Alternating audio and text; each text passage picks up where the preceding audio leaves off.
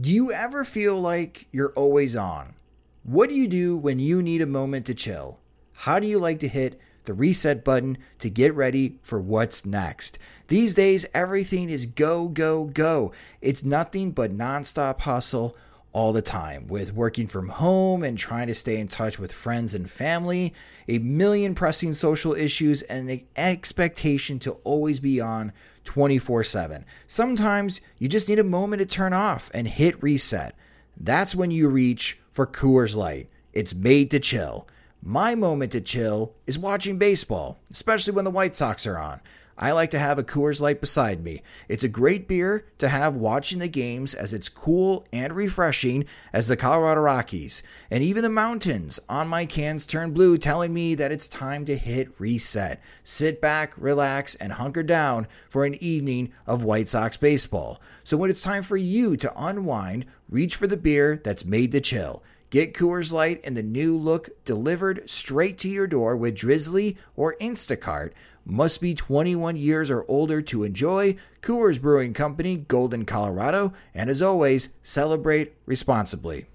Is it time for a new heating and cooling system? Turn to the experts at Griffith Energy Services and Carrier today and get 0% financing for 18 months on a new heating and cooling system. Get the comfort you deserve from Griffith Energy Services and Carrier. Visit griffithenergyservices.com today for this and other exclusive offers. That's griffithenergyservices.com. License number MDHVACR 01-2278. Griffith Energy Services.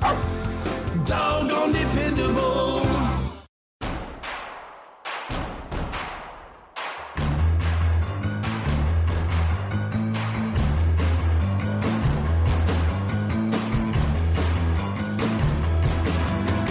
From your favorite source for Chicago White Sox talk, delivering news, interviews, analysis, and more. This is the Sox Machine Podcast with your hosts, Jim Margalus and Josh Nelson. Thanks, Rob, and welcome to a new season of the Sox Machine Podcast, presented by Visit Arizona. Planning on going to spring training? Make sure to start your trip at visitarizona.com slash spring training.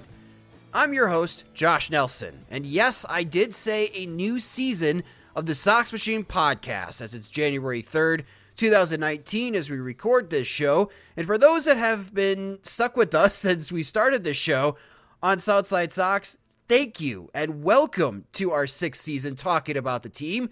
For those that are new, welcome. We'll try to be your audio guide on making sense on what's going on with the Chicago White Sox for the upcoming 2019 season which is a great starting point because, man, these offseason rumors are all over the place and changing directions within the same day. Let's talk it through. And joining me for a sixth season is the managing editor of SoxMachine.com and the co host of the podcast is Jim Margalus. And hello, Jim. Sixth season. I thought by now you'd be sick of me.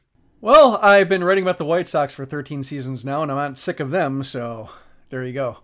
All right. So as long as you're not sick of writing about the White Sox, there's there's your ringing endorsement. yes. Woo! I'll take it. I'll take it. One of my, I guess, New Year's resolutions is to be more positive. It was really hard to be positive last season when covering a 100 loss team, but it's a new year, so I'll try to be a little bit more positive about the White Sox chances coming into the season, but still be realistic and new year, new you. Yeah. Yes. And uh maybe trying to be positive also comes from the fact that I've been sick the last week uh during the holiday, so hopefully everybody had a better holiday than I've had. But I'll also tell you what I'm sick about. And it's how quickly these rumors are changing regarding the White Sox interest in both Bryce Harper and Manny Machado, Jim. Let's start with the most recent and that's the White Sox pursuit of Manny Machado. It first started with this audio clip we're going to play from Dodgers Talk podcast, which is produced by 570 AM out of Los Angeles. This is the voice of David Vassegh. Until Machado signs first, which I believe will come in the next week or two. And by the way, I talked to somebody today that's very close to Machado, and they think he's signing with the White Sox. So all the talk about the Yankees and Phillies, this guy knows Machado probably better than anybody else I talked to, and he feels like he's going to sign with the White Sox. The White Sox are going to be the team that steps up. Wow, that's exciting. David Vassegh clearly stating that his source knows Manny Machado is putting the White Sox as a front runner. That was followed up by USA Today's Bob Nightingale, who has been used as a public megaphone by both owner Jerry Reinsdorf and executive vice president Kenny Williams in the past, who tweeted the White Sox are more engaged with Manny Machado than Bryce Harper at the moment and have officially made an offer to Machado. They have yet to make a formal offer to Harper, but have been in constant contact. This is amazing. Not only have the White Sox made a formal offer, but there also could be the front See, the New York Yankees signing Troy Tulowitzki this week was a sign that they won't be landing Machado. Oh, wait. Since David Vassegh's comment about Machado got publicized on Twitter, he's now saying what he clearly said on his podcast. That's not what he said. He even went on 670 to score and debated about this with Matt Spiegel. That's true. It was his source that said Machado's going to the White Sox, not Vassegh. See, it's it's it's all about the definition of what it is. Let's just be clear on that. Then Nightingale backed up his tweet in his latest USA Today column, writing, quote, it's characterized as a serious offer, likely closer to 200 million than 300 million, but not enough to sway Machado to board a flight from Miami to Chicago for a press conference. So, what Vassegh said about Machado, which we just played the audio from his published show, isn't what he said. And Nightingale is reporting that the White Sox have made a formal offer, but it's not good enough to get Machado to sign at the moment.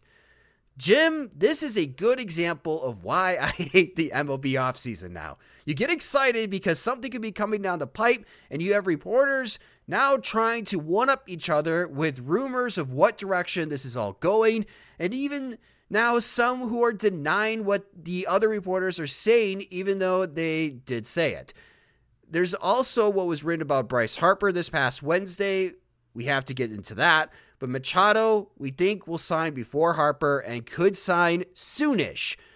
So, with all this timeline with the Manny Machado and White Sox rumors from yesterday, what do you make of the latest rumors? And do you think that the smoke surrounding the White Sox interest in Machado is real? I think the interest is real. I think that's probably the simplest question to answer. Um, yeah, I think they're, I would say, in it to win it. As far as no, I guess we'll find out when the dollars are there. Um, you know how close the White Sox came if they miss out. But right now, it's you know they're making as much of an effort as uh, you know two other teams in the league. The other 27 are apparently out of it, and so uh, uh, you know you have to say the White Sox are real in that regard when it comes to the the other stuff, um, you know, when it, especially like this time of year in the off season, um, you know, no offense to David Vassegh, I just I've never heard of him. You know, we're not we don't overlap with the Los Angeles market when it comes to uh, you know divisional status or uh, you know any kind of natural rivalry. You know, they're not competing for playoff spots, so you know I haven't heard that name before. And when it comes to names I haven't heard, I just kind of more or less shrug. You know, I don't I don't uh, reject it. I don't accept it. I just file it away and, and see if there is any kind of corroborating evidence. There was the same thing with that report out of Baltimore saying that Machado was going to be a Yankee. Um, and you know, I think the the the writer in question, Baltimore writer, also said that Nick Markakis was going to sign a four to six year extension with the Orioles, and that didn't happen. So I, I, think his track record is shaky. But you know, when it comes to these kind of reports, I just you know more or less um, acknowledge that they exist, but I don't really extrapolate further. So when you know, when it came to you know that that report being blown up and him having to backtrack or qualify and say it was a source, you know, I don't know if that was confidence or, or a lack of confidence and just getting that kind of exposure and and not wanting to be, you know, not expecting to be, I guess, that prominently featured in a rumor. And uh, I, I did listen to the 670 the score interview, and it did seem like you know he was kind of blaming White Sox fans a bit for being, you know, too excited, you know, kind of jumping the gun and and, and uh, amplifying his message. But you know, I think that comes to maybe not having confidence in his own report. So for the time being, I'm just kind of throwing that out, and I think I'd put more stock in what Nightingale's saying, and and what Nightingale said about the second report kind of echoes what. Uh, the path of the Bryce Harper rumor, in which you know something is stated very uh, you know, like in Nightingale's case, he says that the White Sox have a, you know, made a uh, offer to him, uh, you know, official offer. and then you get this uh, other report saying that they're the front runners. Then you have somebody saying, "Well, wait a minute, maybe not yet. They're still early negotiating, and you know they don't want their interest to be overstated. You know, if, if perhaps it's a pr- very preliminary offer. So I think right now it's all very exhausting, and I think it's uh, partially um, maybe the result, or exhaustion at least, are the result of the White Sox not swimming in this deep a pool. It's just annoying. Yeah, I would I would like to say just to, we played the clip, and it he seemed very confident when he said it. I just wonder if he thought, well, only Dodgers fans are going to hear this, right? Dodgers Talk Yeah. podcast. Only Dodger fans are going to listen to this, and it blew up, and it got everyone's attention. And blaming, how could you not be excited if you're a White Sox fan? and you have someone from Los Angeles who's talking to a source who knows Manny Machado well, and they tell you that they think Machado's going to sign with the White Sox. How could you not think the White Sox fans would be excited to get a player like I Manny guess Machado? yeah, maybe if you have my attitude and, and my first response is, "Who's he?" I, true. Well, you know the way that they break these stories now. Uh, oh yeah, Fox Sports Radio. That's how I first saw the tweets. Is Fox Sports Radio says, yeah. and then you know you drill down further, and it's I think the pregame postgame host who is you know has you know probably some connections, and yeah, that's why I'm not disregarding it completely. Just more a matter of the way he responded and the way he sounded a bit annoyed with White Sox fans made it sound like he doesn't maybe have he was more maybe uh, you know kind of telling tales out of school, and then realize like oh people are hearing this, and you know it's not my fault yeah that it has this platform all of a sudden. Oh, well, okay, so that's Bryce Harper. Let's, no, I'm sorry, that's Manny Machado. Let's move over to Bryce Harper. And for those that were hiding under a rock or not maybe paying attention, this is from Wednesday of this week, in which Jeff Passan, now of ESPN.com, which is weird to say, and that will take some time to adjust. But, anyways, Passan in his first column on ESPN.com wrote about Bryce Harper and Manny Machado, and this is what he wrote regarding Bryce Harper. Quote, the Phillies and White Sox are the other two teams known to be willing to guarantee Harper the decade plus long deal he and Machado, each 26 years old, are seeking. Harper's willingness to wait for a contract he deems suitable is real, according to a source who said he could see Harper's free agency stretching into February. Okay, the industry is saying the White Sox will offer 10 plus years to Harper. That's great.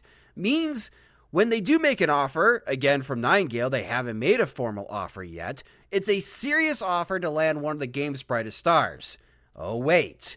Bruce Levine of 670 The Score tweeted a few hours after Passan's column was posted tweeted reports of the White Sox offering 10 plus years for Manny Machado or Bryce Harper are, quote, without substance and flat out wrong, end quote, according to a high ranking industry sources, whatever that means.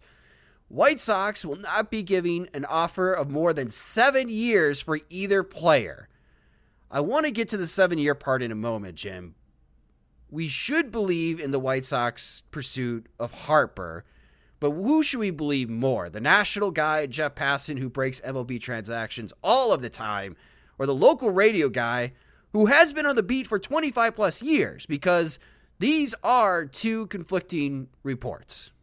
I would say right now, I believe in Levine's report just because, you know, like we talked about Machado report, it seems like, yeah, the way I read it, and the way I read Passan's report first, and then I read the, what the, you know, theoretically the White Sox to Levine afterwards, and it seems like, you know, there, I, I imagine there's a certain kind of etiquette and rumors, you know, and this kind of stuff where you have this kind of information and misinformation flying around to where, um, you know, there's going to be a certain level of BS on both sides because it's all posturing and, and public negotiations before the private negotiations or during, you know, this whole dance. But there's probably a point where one of the two sides overreaches and the other side has to kind of call them out. And that's kind of my my read on this is that when it comes to the White Sox and, and probably the Phillies too, um, you know, they're probably not Harper's choice destinations. You know, either one. I think he'd love to be a Dodger. He'd love to be uh, a Cub. Uh, maybe he would love to be a National. You know, if they up their offer. But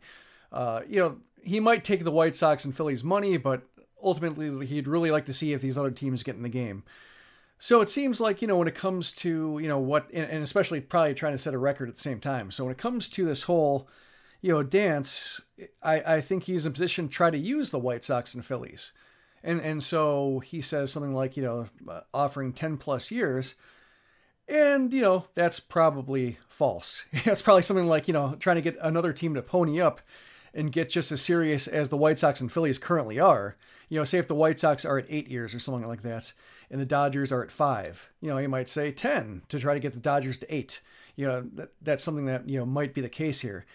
And, you know, if he's saying 10 plus years for the White Sox and the White Sox haven't gotten there yet with their private discussions, you know, they have the right to say, um, you know, kind of smack their hand away for overreaching and say, uh, nope, that's that's hasn't happened yet. We haven't crossed that bridge. And I think, you know, there's interesting, uh, I guess, difference in wording. I think, uh, you know, Levine's uh, first tweets and, and the first story, the way he presented, said, you know, they they won't go more than seven. In the story on 670 the score uh, on the website, uh, the way uh, it says in the lead is they plan not to offer deals longer than seven years. And when they say it's in, in you know, they do not plan to, you know, you know about plans, they, they get disrupted very easily, or you can give a little ground and such. So I think that's the kind of wording I think that is more appropriate or closer to the truth of the White Sox. That yeah, right now they're saying seven, but they, they plan to stick to seven. But you know, plans get broken and and you know adjustments are made, and all of a sudden you're talking eight, nine, maybe ten. But I think uh, right now probably where they're talking and how slow Harper's uh, market is moving I imagine they just haven't gotten to 10 yet. You know, that, that pressure hasn't been pushed up yet. And so maybe the White Sox are saying, like, we haven't said that yet. I believe in Bob Nightingale when he says that the White Sox have made a formal offer and they haven't made a formal offer yet to Harper. Yeah, seems like his market is yeah a lot slower to where it hasn't gotten to that point yet. Right, right. Which let's go back to the seven year mark because to me that that's a sticky point. Let's say Levine is right that the White Sox will not go more than seven years with either Harper or Machado, Jim. And again, one of my resolutions this year is to be more positive. So I will start by saying a seven year deal for Machado I think is possible. Why? Because as you alluded to before, with sending a rumor out that the White Sox are interested in a 10 year deal, let's say it's only an eight year deal, but the Dodgers are at five because you would have pulled the Dodgers closer to the 10 year mark. I I think that the preferred destination for Machado is the New York Yankees. Would you agree? Sounds like it by all accounts. Okay. So because I don't see the Yankees offering more than 7 years. And the reason I feel that way is that they've been on on a lot of free agents this offseason and they've lost out because they were offering fewer years in a way I maybe just being stubborn that they weren't willing to go additional years with starting pitchers, for example, like Patrick Corbin and Nathan Eovaldi. The Yankees were very interested. They didn't land either because they weren't going to go six years with Corbin and they weren't going to go four years with Eovaldi. Thus, both pitchers went elsewhere. So the Yankees continue that trend with Manny Machado. They they will take on Manny Machado. They will be more than happy to sign Manny Machado, but on the Yankees' terms, not Manny Machado's. So because of that, I could see where the White Sox could sign Manny Machado for a seven year deal. Okay, so that's the positive. Now it's my time to vent. The seven year part, when it comes to Bryce Harper, Jim, makes no sense to me because shortly after the regular season, there was a report that the Washington Nationals owner didn't bother uh, saying that was incorrect. That the Nationals offered a 10 year, $300 million contract to Bryce Harper, and he declined it. To me, that's the bar.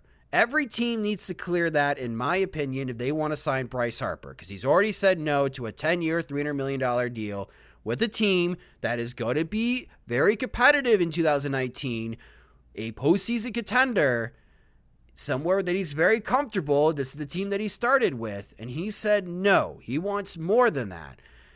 If no team is willing to beat the Nationals' offer, of the 10 years, I think you're wasting your time. And you're wasting Bryce Harper's time. And you're wasting Scott Boras' time. And you're getting fans' hope up for an effort that may seem serious, but when it's time for rubber to meet the road and make it an offer, your offer isn't going to be close to what's already out there in the public.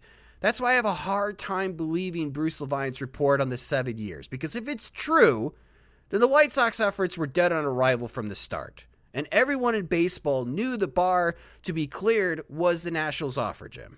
Maybe. Uh, uh, one thing I don't remember reading with the Nationals offer is whether it was deferred money, you know, whether it was 10 years, 300 flat rates, um, all paid, you know, those years, or whether, you know, like they did with Max Scherzer and I think one other contract where they had a lot of deferred money. And so the real value of the contract wasn't nearly 300. That's a good point. Um, you know, that given the Nationals how they've done that and, and given that Harper rejected it pretty easily, um, you know, that's my clue is that or instinct is maybe there's something of that, or you know, when it comes to Harper, I think the one thing, you know, there, there's a deferred money. And I think the other thing is maybe opt outs.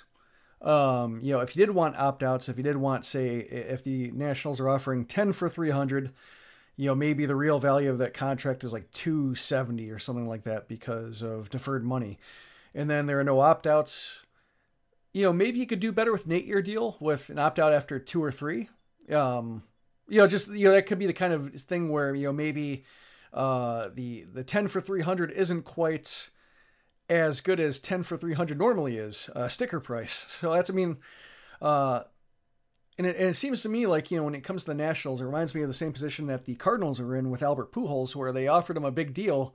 We're kind of hoping he walked away, and we're fine like letting that deal hang out there to kind of show that they made an effort, but ultimately probably more comfortable with him walking away and, and replacing him internally. And I kind of wonder with the Nationals if that offer wasn't as generous as it quite sounded, you know, reasonably, you know, just with deferred money and other things they needed to do to stand under the luxury tax and, and afford other players. And, um, you know, just for whatever reason, uh, it hasn't come out yet or hasn't been uh, emphasized enough. Uh, you know, perhaps later in the winter, you know, say if Harper has a hard time meeting that 10 for 300, you know, list price, then maybe you'll hear some things come out about how raw of a deal it was. But that was my first thought is just like maybe it wasn't a straightforward 10 year, $300 million deal. So there is some wiggle room. But yeah, it's to me, it just seems like it's going to you know play out into February. And so the White Sox are saying seven years right now just because uh, it's not a typical major free agent signing where you you know you used to have like seven or eight teams in on these guys and now it's down to three pretty much immediately um, you really don't even have like the winnowing off of you know starting at six and then you know a couple of teams fade out immediately. This is just basically like three from the start and crossing fingers that more teams could get involved. So you know if Boras is trying to get the Cubs involved or, or seeing if the Cubs can free up money or you know trying to get the Dodgers to you know clear more salary or space, you know it could be a really long time. And so the White Sox don't have to offer more than they've been forced to yet. Those are good points but I don't think a seven year deal from the White Sox is going to net Bryce Harper. Oh, no. Unless it's like an opt out after one or something like that. it's like, you know, is seven years, $40 million annually, you know, just, you know, record setting yeah. average. But yeah, it's you know. And then he's gone after one yeah. year. I'm hoping you know with the with the White Sox that they're not going to kind of pull up short and then pat themselves on the back for being a finalist um, you know, which I think is a lot of fan skepticism. Hoping right now that they just have the luxury of time. Um, you know, it's the one thing they have that other teams don't is, you know, if other options come off the board, the White Sox aren't going to panic or, or, you know, worry about another, you know, divisional rival or league rival getting the jump on them. I think they're just in it for the big names. And so that's to their advantage and they can let this thing play out as slowly as possible because, um, you know, nobody is going to be really filling right field. Nobody is really going to be filling third base. It's just up to them. And you make very good points, Jim. I just when it comes to the seven year, I, I don't see what the benefit is when you're talking about Bryce Harper and the White Sox want this out there from the local beat guy that they will not go more than seven years for Bryce Harper. I, I don't understand how that's a positive for you in, in negotiations. Like, why would you want that information out there? So when it goes back to the high ranking industry sources, I mean, is this really coming from the White Sox or is it coming from other people? I think it could be coming from the White Sox, but I mean, setting that low of a bar uh, or or low of an offer in fans' minds, uh, on one hand, you know, does make you worry. On the other hand, it's you know, given that in the in the language of the article where he said they don't plan to, you know, if they do break their supposed plans and all of a sudden go to nine years, they can pat themselves on the back for saying, you know, when should they get the uh, signing done, you know, when they're at the co- press conference, you introducing them, putting the jersey on, they can say, you know, we, um, yeah, we intend to stay seven, but we believe in the player and we've made the commitment to the fans. Uh, aren't we great for, uh, you know, breaking our, our self-imposed limits? You know, I, I, think there's a little bit of that in there too, where, um, you know, it's not the primary intention, but ultimately, you know, it's just words at this point. And if they, uh, exceed their own limits, nobody's going to pl- complain about it. In fact, they'll be looked at as being like, you know, breaking character and being exciting and free spending. And, and I think fans will forget about the seven year thing and, and really won't be, you know, holding their feet to the fire and calling them liars. They'll just be happy and, and surprised they got done. Well, again, I think seven years could get Manny Machado. I think seven years for Bryce Harper, if you're the Chicago White Sox, is a laughable offer. Different if you're the Dodgers or the Cubs, but for the White Sox, that's not close. Yeah, when I think when it comes to both of them, I think the White Sox would be happy signing Machado and being done with the Harper Derby. I yeah, 100% agree with you. Yes. Like, you know, they're they're fine accelerating the Machado thing because if they do happen to land him, they don't want to alienate Harper just in case, you know, Machado does pick the Yankees, no matter, you know, what the White Sox offer. But mm-hmm. I, I, think they're at the point where they're kind of saying, like, hey, we're moving on Machado. Um, uh, your leverage with us could be gone if, if you don't take us seriously. You know, yes. there might be some and of that too. That really fits in how Rick has negotiated even some of the trades, right? Using the rumors of the Milwaukee Brewers and get, hiding at All Star festivities behind a what was it, Rawlings display or Louisville Slugger, and straight up telling Theo Epstein, "Listen, I got a deal ready to go for Jose Quintana. If you want him, it's gonna be Eloy Jimenez and Dylan Cease." Yeah, and the Nationals and the Red Sox at the winter meetings uh, with uh, Chris Sale. Yeah, that's perfect, Jim. I, I agree with you 100%. That is Rick Hahn's style. So for us White Sox fans, in my opinion, go get Manny Machado. If you can get Manny Machado, you can go get AJ Pollock. He'll be a boost in the outfield. There are other options. You could bow out of the Bryce Harper sweepstakes if the White Sox land Manny Machado, I don't know what happens to the Bryce Harper sweepstakes. I really don't because it just seems like it's the Philadelphia Phillies. But you know, you know, and I agree with you, Jim. I don't think Harper is going to sign until the week of players reported for spring training. This is mid February that I think that he'll sign. And I just have a feeling, Jim, Boras is waiting and waiting patiently until the Dodgers and Cubs figure out their rosters and see if they could create an opening for Harper. It's like they're they're trying to force an a situation which one of those two teams that seem to be content with the rosters at the moment in their payroll uh, decided to change their minds. And, and you know we've seen Boras wait before, and sometimes it results in Prince Fielder getting a great deal from the Tigers, and sometimes it results in Mike Moustakas getting one year from the Royals. I don't think Harper's getting a one year deal. Yeah. so we had a lot of questions for PO Sox. Shocker.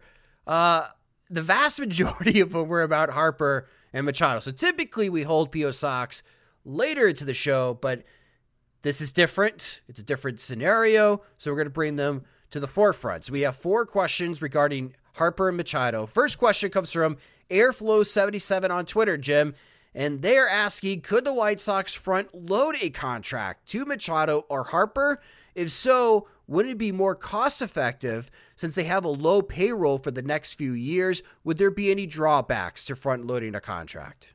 Not really for the front office. I think it's more about the player and just, um, you know, more about inflation, average annual value, that kind of thing. Um, you know, the player gets paid, especially say if salaries go up. And I think this was maybe more of a concern before when, you know, salaries kept going up, um, payrolls kept going up, and, and, you know, players could be kind of lost, you know, maybe in the back half of their deal to where all of a sudden they're getting paid 13 million and, uh, you know, a player of their caliber is making 20 and all of a sudden, you know, um, it's just, you're now feeling underpaid. So I think there's a bit of that, but maybe now with, payrolls leveling leveling off and and not a whole lot of team spending that maybe that is something that's more uh, palatable to players or maybe there won't be that kind of fear of um, being behind the curve in the second half of the contract and, and kind of being underpaid relative to market so yeah that's something worth considering i just think that maybe front loading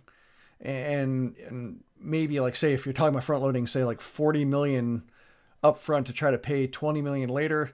Um, I'm not sure how that's uh, you know how that affects the White Sox when it comes to you know payroll and how they normally process these things and space them out. That, that nobody knows exactly what a 40 million salary looks like on on books, but um, you know it's an interesting idea, and I think something that hasn't been floated much just because it's been historically unpopular with players, but um, you know it could be a new reality of the market.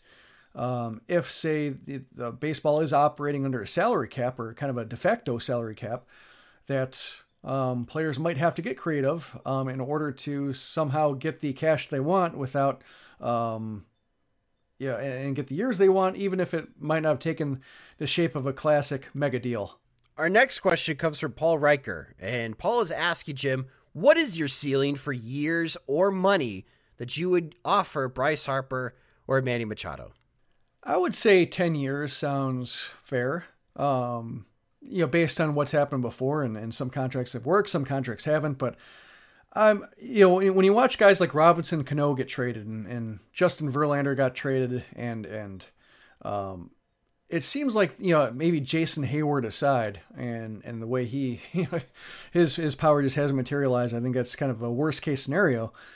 But in a lot of these cases, these contracts can be moved, and I think Albert Pujols may be a bit older, so he's not quite a uh, comp. I would say Jason Heyward's a better comp than Albert Pujols when it comes to the mega deal, uh, 10 year deal. But it seems like there's a way to move these guys if needed. Um, you know, even if they have to eat salary or, um, you know, somehow carry their that money on their books. Uh, there's a way to move them. You can get out from under them. Um, to me, it's just more of a matter of what the salary like is like at year three and how that matches up with um, yeah, the rest of the payroll. Because when it comes to the White Sox, and we've talked about this many, many times. Um, you know, we have no idea what they would look like if they ever made the playoffs two years in a row. You know, what kind of revenue monster they could be, what kind of divisional, um, you know, what, what kind of head start they could have in the division if they're able to capture the spending power of a successful Chicago team in a division that has, you know, under market teams with them.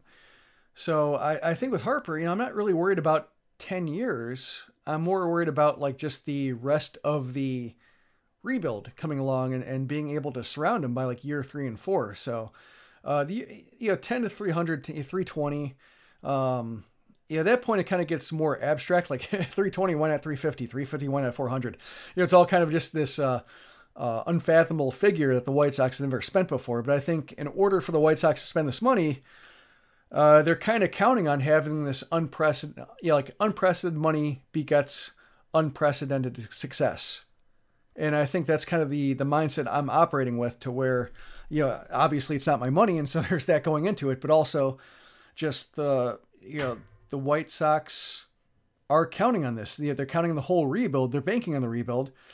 If Harper's contract is a problem like halfway through, and it's it's it's like a crippling problem, the White Sox have much bigger problems than just the Harper or Machado deal alone. So that's why I, I'm more cavalier with it and saying like, you know, go 10, 300, 320, 350. Um, like, yeah, I think as long as it's not like, say, you know, the White Sox aren't overbidding, you know, like having to pay 400 when, you know, other teams get by 300 because the White Sox have no bargaining power you know, that's maybe when I get a little bit, you know, anxious just because they're really blowing out the market and no team will catch up with it.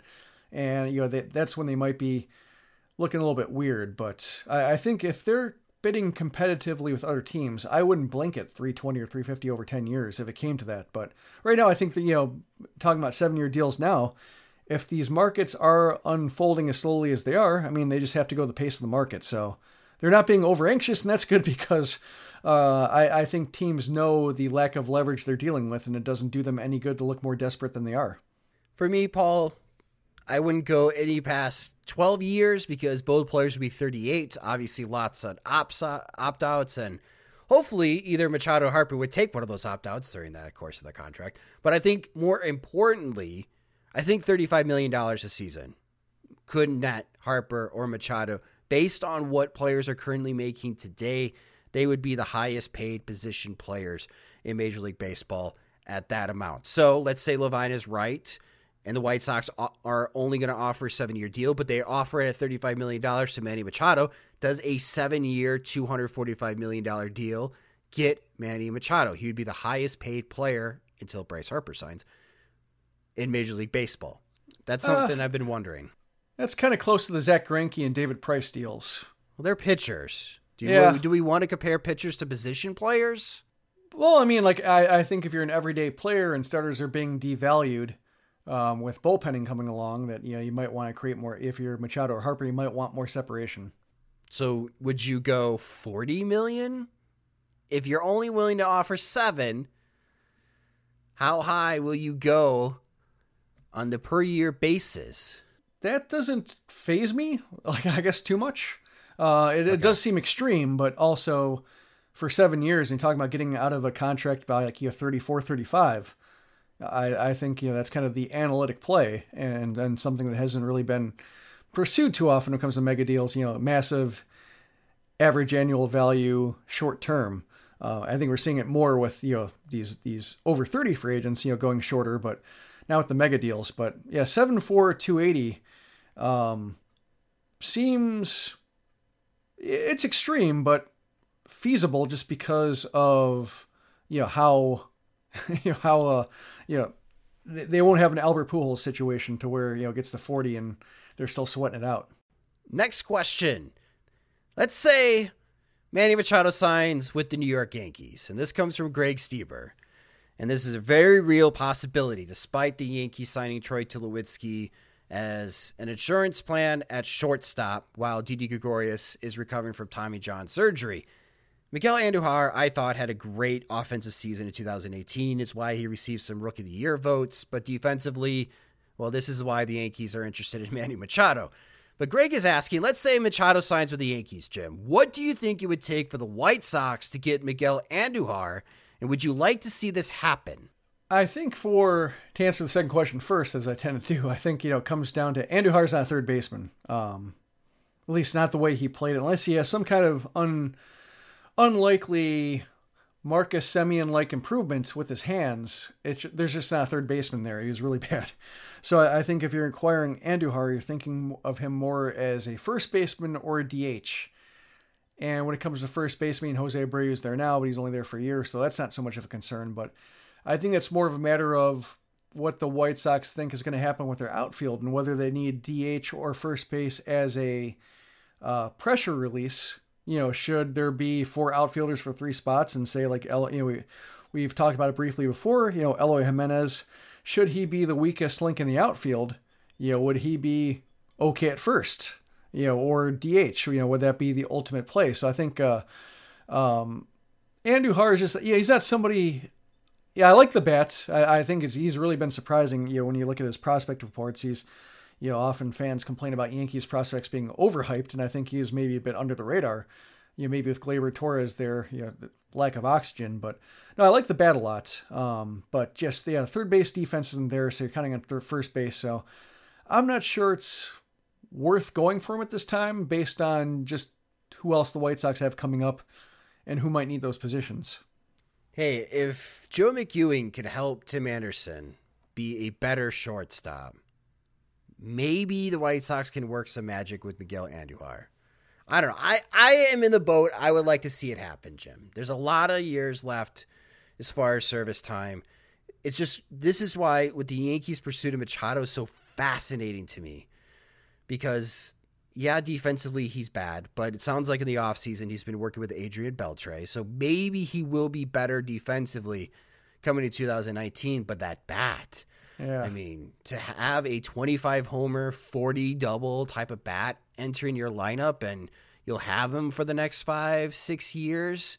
I... Unless it turns out that, you know, it, it's like Wellington Castillo working with Jose Molina on his framing over the winter. That uh, mm, true. name recognition and reputation doesn't quite rub off. Very true. All right, let's not talk about catching. Uh, I guess that's a depressing topic for me. Our last question that we have in the mailbag about Machado and Harper comes from Vic. And Vic is going back into the history books here, Jim. And he tweeted to us this offseason reminds me of the Miguel Cabrera offseason. Do the White Sox have a better chance of signing either Bryce Harper or Manny Machado now than they did have a better chance of obtaining Miguel Cabrera? And I thought Miggy was a trade to Detroit, not a free agency. Yes. Yep. It was kind of similar though, where the market was limited just because of how much he was going to cost in prospects and what the you know what the Marlins wanted to send with. You know, so basically, it was sending a lot of prospects and eating a lot of cash. And the White Sox were, know, the Tigers gave up a lot uh, when it came to prospect value with Cameron Maybin and Andrew Miller. Uh, I think Jacob Turner too. So I think you know those are three top 50 prospects, top definitely top 100 prospects, and you know Maybin was one of the top 20. He never quite panned out. He's been an okay player times, but not you know a centerpiece. And and you know the prospect cost was uh, yeah the, the Tigers locked out there, and then uh, I think it was Dontrelle Willis and maybe somebody else coming back. Where you know they want to accept the salary, and, and the White Sox just didn't want to do both. I think uh, the White Sox were willing to talk prospects, willing to talk money, but weren't quite willing to give the combinations. We've seen with the Tigers and and uh, Mike Ilitch and Dave Dombrowski that they were willing to spend money and and willing to trade prospects. So I think it's kind of similar. The markets are limited and it's kind of a two to three team race. But uh, yeah, I think the the calculus on trades and and prospect value and future value versus in this case with Machado and Harper just money um, doesn't quite make it an apples apples comparison. All right, guys, thank you so much for submitting questions again for future episodes of the Sox Machine podcast. We'll answer those questions in PO Sox. And if you support us on Patreon, Jim will be tackling some of your questions in a new post on SoxMachine.com. So you'll be able to read Jim's responses to your guys' well thought out questions for those that support us on Patreon. I think that's a good place to end with the Harper Machado rumor. So we're going to take a quick break with a word from our sponsor and we'll discuss the new television contract the White Sox have next on the Sox Machine podcast. A quick word from our sponsor. This February, follow your favorite baseball teams to Arizona for Cactus League spring training. Amazing weather and landscapes, exciting outdoor adventure, incredible food. Arizona is the perfect home base for all baseball fans. Arizona is a one of a kind spring training experience with all 10 stadiums within 50 miles of Phoenix. Check out amazing restaurants and great craft breweries like Four Peaks, Angels Trumpet Ale House, and Goldwater Brewery Company. Bring the kids along, as Arizona is a fantastic destination for families with resorts and hotels offering plenty of fun like water parks, horseback rides, and activities for kids of all ages. Don't forget bucket list items like visiting the Grand Canyon, Monument Valley, and Horseshoe Bend. Forget dealing with cabin fever in Chicago this winter. Instead, make your way to Arizona for spring training. Plan your spring training getaway at visitarizona.com slash spring training. Again, that's visitarizona.com slash spring training. The Chicago White Sox announced a new deal with NBC Sports Chicago, where they will remain the next five years, according to Jon Greenberg of The Athletic. Of course, the Chicago Bulls will be paired with the White Sox, but also the Blackhawks will be sticking with the NBC Sports agreement with the other two teams. That means that the Chicago Cubs will have their own cable network very soon. It was the worst kept secret in Chicago media. Other than the Cubs leaving, the big news is that every game Every game will be on NBC Sports Chicago.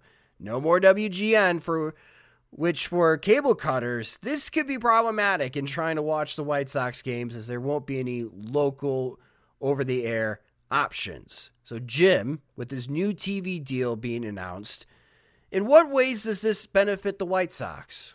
It's hard to tell at first exactly uh, when it came to the uh, news as it emerged with the Cubs uh, breaking off on their own to start the Marquee Network um, and the other three teams, um, you know, sticking together. The report, initial reports are a little bit uninspiring, saying that you know it sounded like there you know wasn't a guarantee of upfront money, given it's only a five-year deal, and it might be you know a similar size pie, but the team's getting bigger slices of it because there are only uh, three teams rather than four carving it up.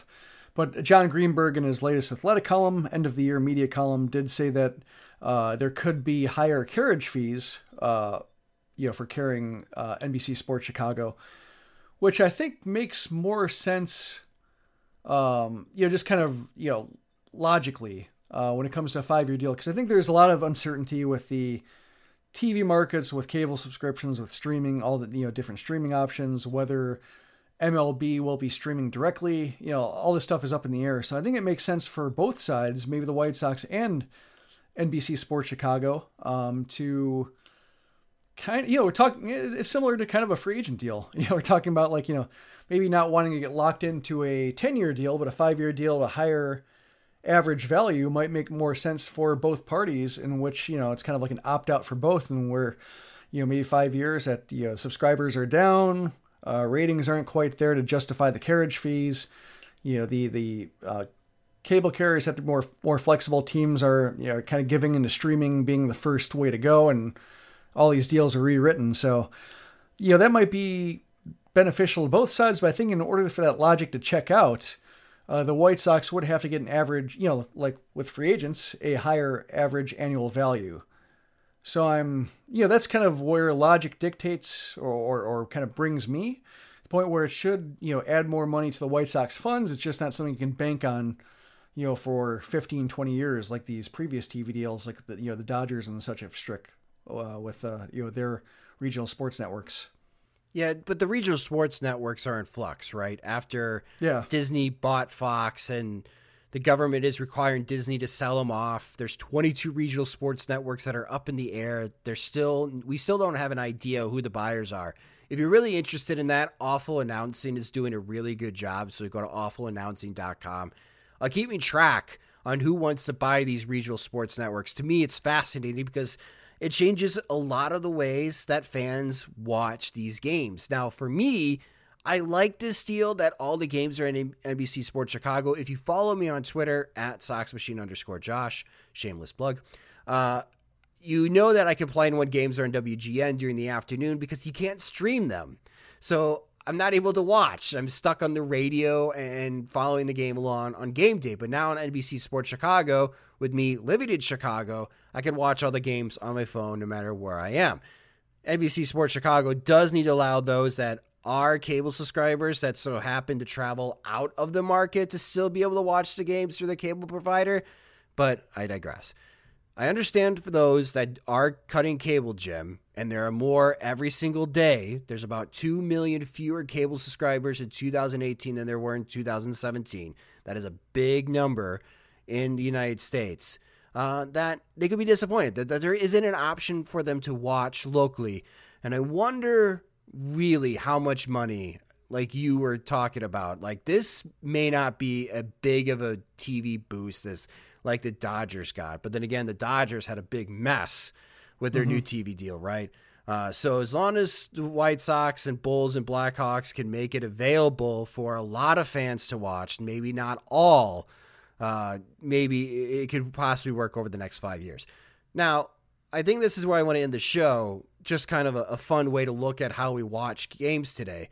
Uh, let's look ahead f- five years from now, Jim. In what ways do you envision fans watching White Sox games when this TV deal is done? Will it still be on cable? I imagine there will have to be a cable option. I think that maybe the technology is too ingrained. It kind of reminds me of, you know, um, newspapers, you know, being near and dear to my heart. That, you know, you can't quite kill print yet just because that's where the money is. That's where a certain amount of guaranteed income is that can't be replaced through other models yet and, and other ads yet. And the technology is there, and it's in bars, and it's in um, you know homes and and you know apartment complexes and all this kind of stuff. It's just hardwired in there already to where you know if the technology's there, it has to you know probably will still be used and um, you know maybe as these you know you know streaming systems get more a la carte, maybe cable takes that model to where there are more packages and you know it's not just a, kind of a monolithic entity. So I can see cable still existing, but just more and more of these streaming services, you know, chipping off parts of the business, and then these streaming services, as we've seen with other models, um, kind of reminds me of like satellite radio, where you have two satellite radios, and then all of a sudden they're one. I imagine you will see some streaming services drop off and others merge and, and kind of combine, and that'll be its own issue. I think they'll kind of run back into the whole cable being expensive and, and offering channels you don't want. So Uh, I think it's there is a little bit of uh, circular logic with the whole TV buying experience, but I think that's just because that's what makes money, and there will always be a natural urge for those companies to sell, uh, you know, sell customers more than they want. I wonder if a team in the next five years makes the jump and decides to sell their broadcasting rights to Amazon or Facebook or YouTube. Maybe because you because you could still watch the games on smart TVs through those three apps.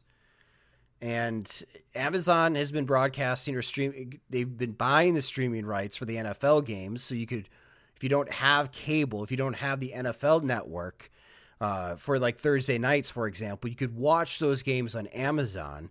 I know the Chicago Cubs through ABC Seven were live streaming games on Facebook, and I thought that was really interesting. The technology wasn't all that dependable, but we're talking about five years of the future. The technology will improve in five years.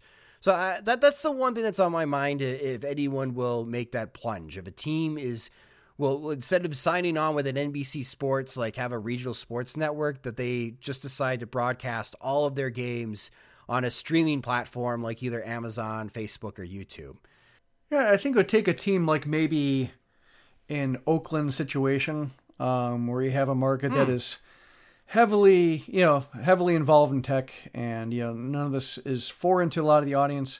Also, they they draw relatively low TV ratings. I think they've had problems with the radio home, they um, jumping around, and yeah, and so like you know, they've had trouble striking deals. They have another you know team in the market that's kind of just taking up more of the the mind share and airwaves and everything like that, and maybe they decide to go out on their own after you know kind of having fatigue with these deals. But it just seems like you know based on you know baseball having an older and older average age um it, it wouldn't seem smart to totally give up on the people who are still hardwired and and haven't gotten into streaming te- technology and smart TVs and watching on their phones and tablets and such that's a good point but i I think baseball kind of needs to ignore that number and they got to figure out a way to get younger. And I think a good way to get younger is to start streaming more of these games and not be so dependent on yeah. cable. Yeah, it's it's going to be a tough. Uh, I I think it's going to be tough um, distance to cover. You know, between keeping the older fans happy, but also trying. Yeah, because they've had a lot of success with MLB TV, and I, I think they well, now they've li- uh, they've licensed their technology to NHL, but I mean, ahead of the other teams, they they were in leagues, they were the premier streaming option. So I think they've had a lot of success there, and I think it's worth their while to keep pursuing that and and trying to be ahead of the other leagues and offering the best streaming experience. But yeah, I just don't think they, you know, in terms of the revenue and capturing fans and, and keeping the numbers up to where they don't fall behind, uh, you know, NBA and NFL and NHL further, where they're like the fourth sport. I think they do have they can't abandon those older fans, even if they do want to get more aggressive and maybe try to uh, minimize the effect of the blackout rules that um, I, I think does hurt younger fans more than older fans. Yeah, I hate the blackout rules. I wish they would find a way to get rid of them, but I think that's just a dream, Joshua. Uh, you mentioned the NBA. Uh, here's a weird idea virtual reality because the NBA has been toying with this where if you have a, a, VR headset, there is this company that's installing VR cameras at NBA arenas. And when you put on the VR headset, it, it's pay per view, but it's like you're in the stadium in which you have the point of view on where these cameras are set up. And these cameras are set up on really close to the court, like right almost on the floor. Like courtside seats. So, Courtside seats, yeah, it's it's like terrific seats in these NBA arenas, and these people that have the VR sets, the NBA is thinking that you're willing to pay ten dollars to watch a game like this. Uh, if it's out of market, let's say you live in Chicago, but you want to watch like the Lakers and the the Golden State Warriors at the Staples Center, you can put on your VR headset, you can log into the app, you could pay the ten dollars, it'd be like if you're sitting in the Staples Center. Uh, I, I, find this to be really intriguing. I don't know how successful it's going to be, but would you ever watch a baseball game, Jim, via a VR headset? Like I could be the Eminem guy? Yeah, but you are in Albany, okay? Mm-hmm. So you're you're you're in New York, and you decide, you know, I don't want to watch this via the stream, and you have a VR headset and you put it on, and it's like you're there.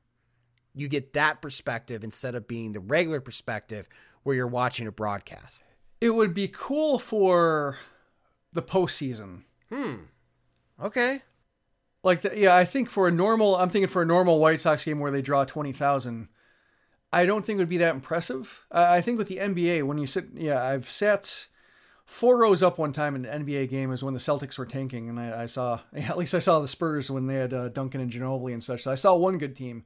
The Celtics had given up, and so that's how I got those seats. But you know, think about sitting, you know, that close to the court NBA is you get an idea of how physical the game is. Um, you know, all the contact away from the ball, just how much, you know, how hard these guys play, how hard they hit the floor. And, you know, that's something I think that would be kind of cool to, to try to see if, um, you know, virtual reality and, and the headsets capture that, especially if you get the audio right. Um, you kind of like, uh, you know, whether it's, um, you know, surround sound or whether it's, you know, good headphones, you know, whether it captures that kind of experience. I think the, you know, watching a game from that close. I mean, I've seen minor league games from, you know, playing times behind the plate and, you know, it's, I, I know what that sounds like. So I guess I wouldn't be that enamored with it. But I think, you know, you think about the game like the, you know, um, especially the White Sox postseason appearances are so few and far between that I think, uh, you know, I have not been to a postseason game yet. And like, you know, a case like the blackout game of the World Series where you really want to be there, you really want to know what it's like to be there. That I think would be unique. And I I think, you know, just kind of getting the experience of the fans and hearing the ambient noise and, you know, being able to look around and, and stand up and sit down, you know, when everybody else is, that would be pretty cool. And I think I would try that out. I don't know if it would be successful. I don't know if I'd enjoy it or get tired after it, you know, after maybe two innings, but it's something I would try out and I would pay maybe a small fee to experiment with. Yeah, I thought 3D TV was going to take off because of sports. Clearly, I was wrong. Uh, that did not take off, but I'm curious in this virtual reality just because it does offer you a different perspective. Uh, I, I'm not well versed in virtual reality. I haven't really tried out the headset, so I don't know if I would like it. Uh, but I, I find it to be an intriguing idea that the NBA is using it. If it takes off for the NBA, uh, you know it's going to be copied by the other leagues as well. Uh, for football, for hockey, and and I think even baseball as well. So that's something in five years from now on how we consume the game. Uh, I'm putting that on the list with virtual reality and see if any teams take the plunge and sign instead of a regional sports network, they sign with a streaming company like Amazon, Facebook, or YouTube. So we'll see how the new five year deal works out for the Chicago White Sox. Continue to stay on NBC Sports Chicago. Uh, but the good news is, again, for those that live in market, you'll be able to stream through the NBC Sports app. And for those that live out of the market, like Jim, you still have the MLB.TV package to be able to watch games.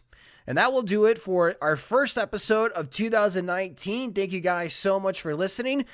We have a couple of announcements here. Uh, one, if you remember last year, for those attended, we had a Sox Fest after party, the very first day of Sox Fest, which is a Friday.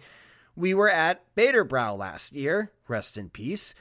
We are going to have another Sox Fest after party. This time it's going to be at Buffalo Wings and Rings on 35th and Halsted in Bridgeport. This is going to be Friday, January 25th from 7 p.m.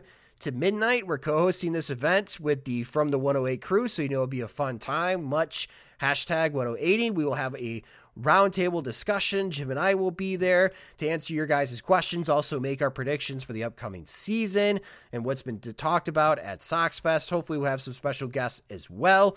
We hope to have a free shuttle taking fans from the Hilton Chicago to Buffalo Wings and Rings. So if you are going to Sox Fest and you would like to attend the event, we'll get you more details as Buffalo Wings and Rings will have, uh, hopefully, uh, we'll get more details on this, but a free shuttle that will take you from the hotel to the event. And you can RSVP at soxmachine.com or on Eventbrite. Also, if you like our content and want to help support the show and website, uh, as this has been what one year now, Jim, on Sox Machine since it's been rebooted. Uh, you can become a friend of the website and the show at patreon.com slash Sox Machine. You get ad-free podcasts, additional content from the podcast for Patreon supporters only. Our Patreon supporters get to ask questions to our guests exclusive content on SoxMachine.com. We have different levels of support starting at just $2. So if you really enjoy our work and would like to support us, we have already over 240 supporters. Thank you guys so much for your support during 2018. We look forward to your continued support in 2019. And if you haven't started supporting us yet, if you'd like to, again, go to patreon.com slash soxmachine to sign up today. And again, that will do it for this first episode of 2019 for the Sox Machine podcast. If you just discovered the show, you can subscribe in a variety of ways. One is through iTunes. We are in Spotify, also Google Podcasts, and audioboom.com slash Sox Machine. The Sox Machine podcast is a production of SoxMachine.com, your home for all things Chicago White Sox baseball. Alongside Jim Margalus, I'm Josh Nelson. Thanks for listening.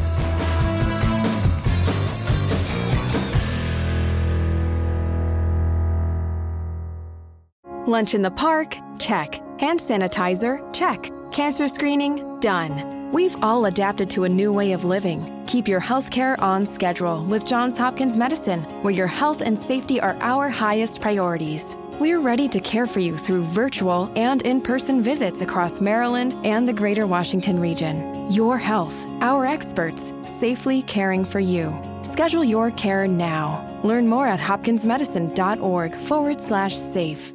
Sugar Ray Leonard, Roberto Duran, Marvelous Marvin Hagler, and Thomas Hearns. Legends, whose four way rivalry defined one of the greatest eras in boxing history. Relive their decade of dominance in the new Showtime sports documentary, The Kings, a four part series premiering Sunday, June 6th, only on Showtime.